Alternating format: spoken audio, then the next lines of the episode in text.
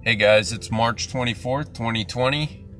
Uh, yesterday we were talking about this drug that Trump is trying to fast track called Chloroquine. If you didn't hear our last podcast, go back and listen to it before you listen to this one so you can get kind of an idea where we're going with this. Right after we put out that podcast, a couple hours later, there was a couple that ended up ingesting it and the man ended up dying. Now, there's a lot of disinformation on the internet, as always, and people like to repost without doing their information, and that's how things get spread.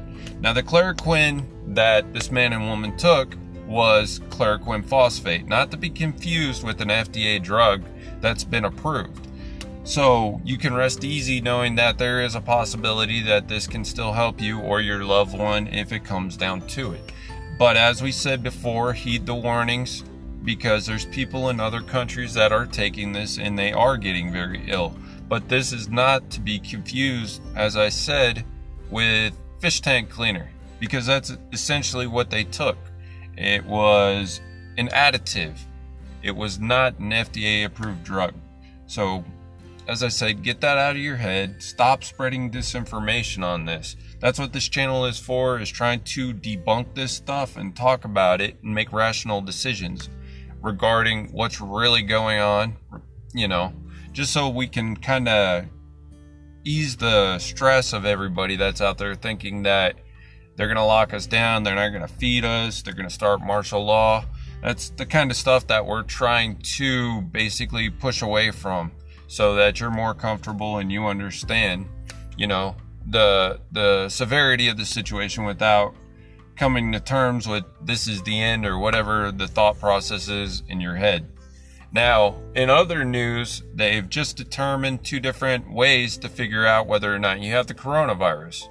One could be your sense of smell, and the other one your sense of taste.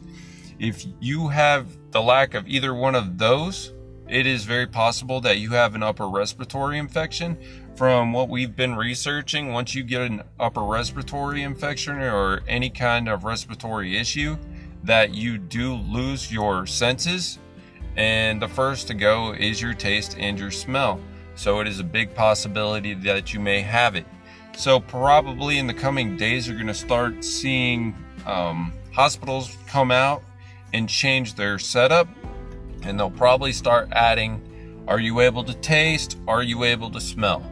because as I said, those are going to be two of the common factors that prove whether or not you have this or the startup of it. Now, this is 100% proven, but we don't know how it works in every individual because every individual is different. So, you know, take that with a grain of salt as well.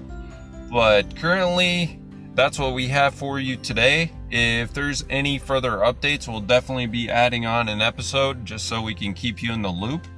But for now, all I got to say is God bless, do your part, and hopefully this thing blows over soon. Take care.